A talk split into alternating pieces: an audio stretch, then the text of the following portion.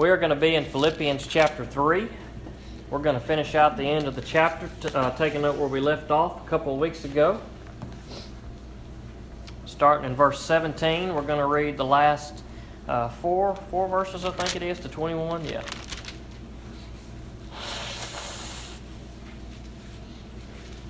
You guys will have to excuse me. I've been kind of sniffling all afternoon. These allergies, all these beautiful plants, boy, they'll get to you in a heartbeat. I, I know some of you guys are dealing with that too.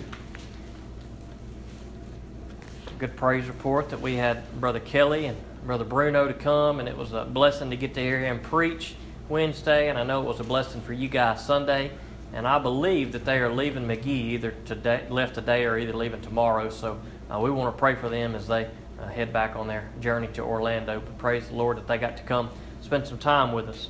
But we are picking up where we left off, Philippians chapter three.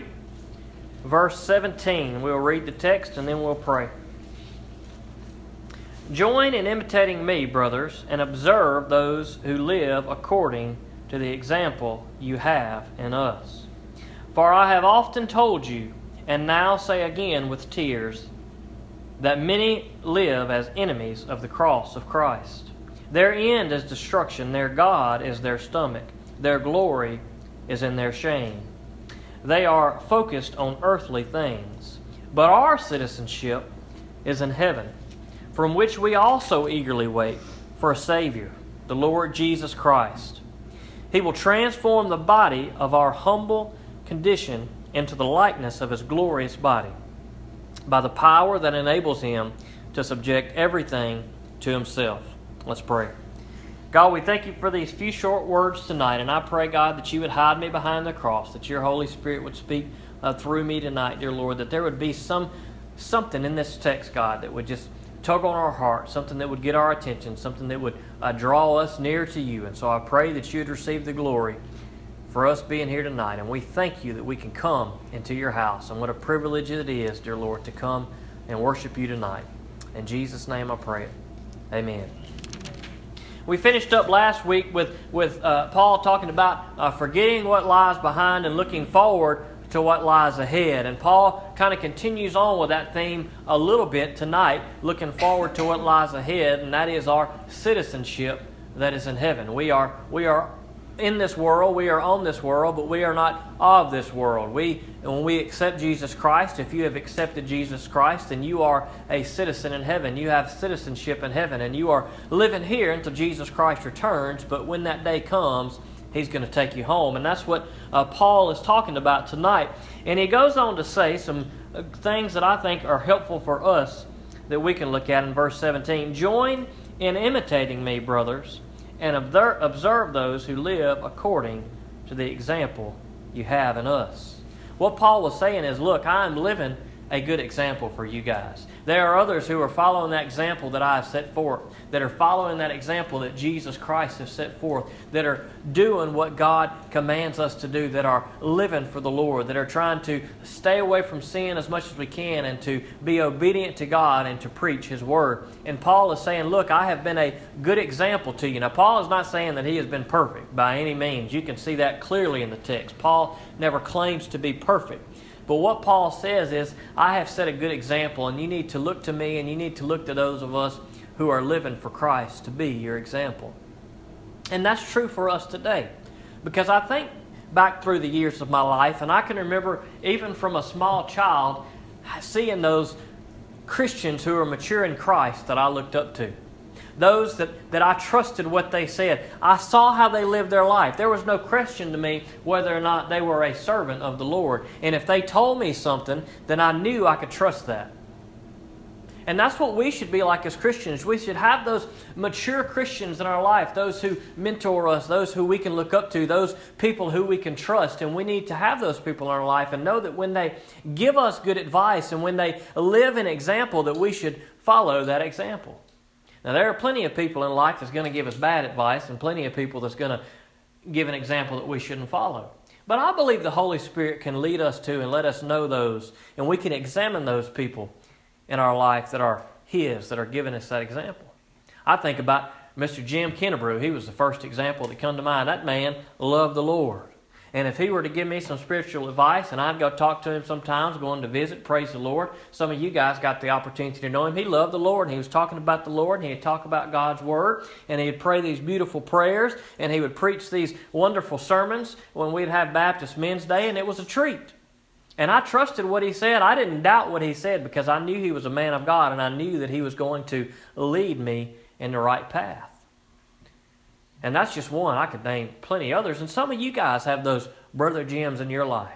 Those people whom you look up to who have been a good example for you. And you need to listen to those who are in Christ that tell you what to say. You know, there is something good that comes with age, whether it's spiritually or, or physically. As we spiritually uh, get up in age and begin to mature, as we physically get up in age and begin to mature, we obtain wisdom. And that's something that takes time to obtain. You know, if you if you if you don't know the answer to something and you want to know, you you can just about go ask any sixteen-year-old and ask them, and they'll know because sixteen-year-olds know everything. but but what you learn as you begin to grow, as when you're young, you think you are very wise, but as you begin to get a little older, you realize just how foolish you are. And as you get a little older, you get a little less foolish. And I think back in my life at all the Christians in my life and all the adults in my life that tried to give me good, sound advice, and I didn't take it. This is some good advice for you young people here. For those Christians and those people that you look up to in your life, if they tell you something that they've learned the hard way, you need to learn from their wisdom. Because look, I've lived some foolishness, and I know a lot of people in here has lived some foolishness. And so it's up to us as Christians to impart the wisdom that we have gained, not that we are perfect. Like Paul, he's not perfect. But we need to impart that wisdom and that example into a world that's watching us. Whether people are young and old, we want to be a good example that they can imitate. He goes on to say, kind of changing his uh, uh, tone here in verse eighteen, kind of changing to a different subject. For I have often told you, and now say again with tears, that many live as enemies of the cross of Christ. Paul took what he was doing, his ability to preach and teach and tell people about Jesus Christ, he took that seriously to the point that those who were his enemies and those who were the enemies of Christ, it brought him to tears. Do we take our relationship with Jesus Christ and our mission that Jesus has given us, and that is to be a light to the world, do we take it seriously enough that we are offended when people criticize our Lord and Savior? When people speak blasphemies against our Lord and Savior, when people uh, dog our God and talk about Him like He is non-existent, like He is nobody. It brought Paul to tears, and so we should take our service of the Lord seriously, just like Paul did. He goes on to say, uh, talking of those who are the enemies of the cross of Christ, in verse nineteen, their end is destruction. Their God is their stomach. Their glory is in their shame. They are focused on earthly things. Now, in the context, it could be he's using this language about their stomach and about uh, their glory. He could be talking about uh, talking about physical food that they were eating, because a lot of people back then focused on the food laws. He could have been talking about circumcision. He could have been talking about those things when he talks about the body. And that may have been what he implied, but as I was reading this, what I got from the text is that so many times we focus on things that don't matter. When he talks about um, their end is destruction, their God is their stomach. That is, their God is something that, that they are doing in their own, something that they uh, have in this world, something that is their God that is not God, something that is of the world. He goes on to say uh, their glory is in their shame. That is, things that they should find shameful. We talked about that the other night. There is, uh, there is not much shame in the world today.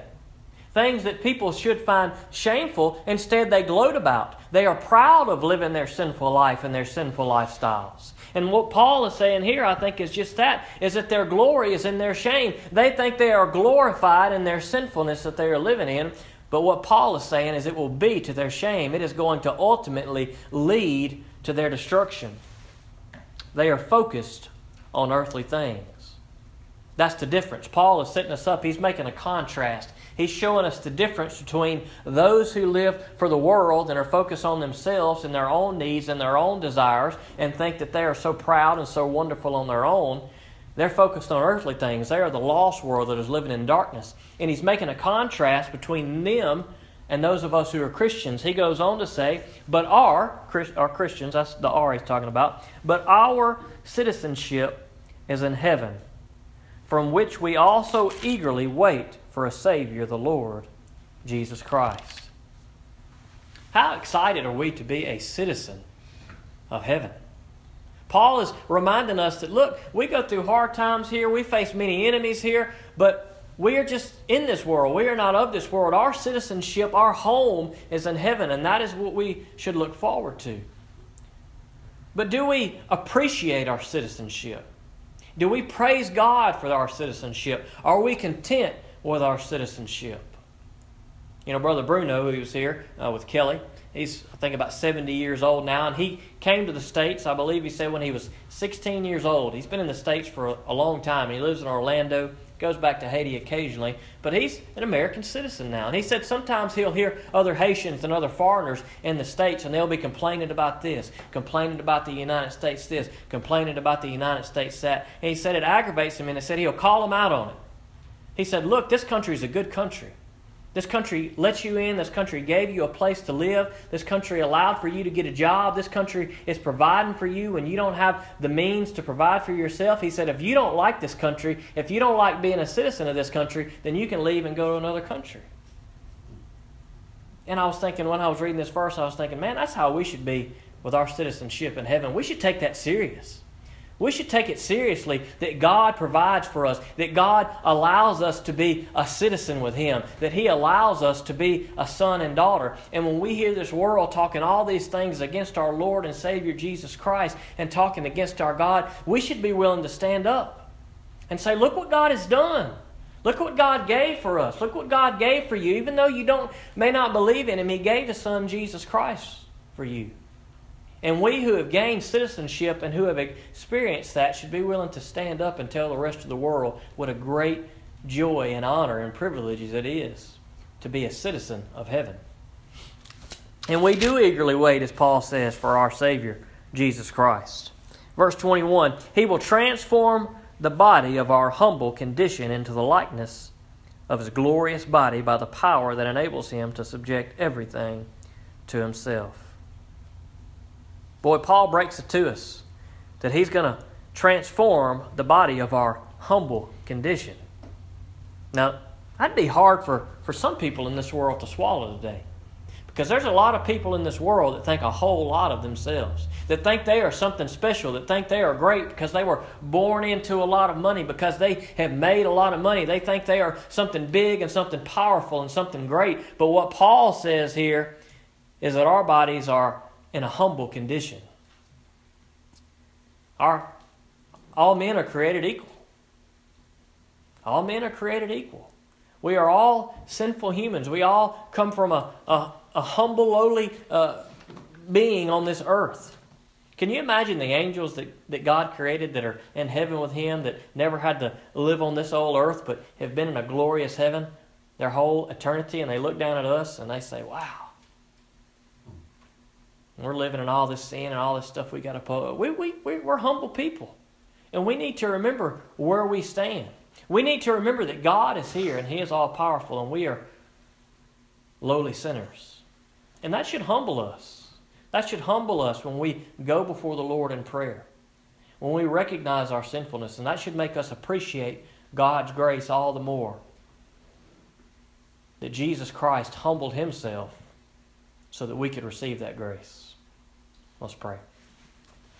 God, we thank You for this text today, and I thank You for the good things that are in here. And I pray that You would help us to uh, seek Christians in our life that we can look up to, that we would listen to the wisdom of those who are wise, God, Your wise servants, dear Lord, that You would help us not to make foolish decisions, dear Lord, that You would help us to, to test those who claim to be Yours, God, that we would see the fruit that their life produces, that we don't just blindly listen to everything everybody says, dear Lord, but we let Your Holy Spirit guide us, and that You put mature Christians who speak wisdom into our life, that we would hear them, that we would follow their examples, dear Lord.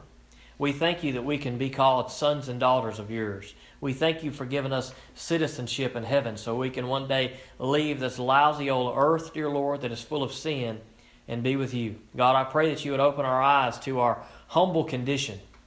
That is that we are sinners, dear Lord, and you are a perfect, almighty, all-powerful God, and I pray that you would help us to humble ourselves before you. In Jesus' name I pray it. Amen.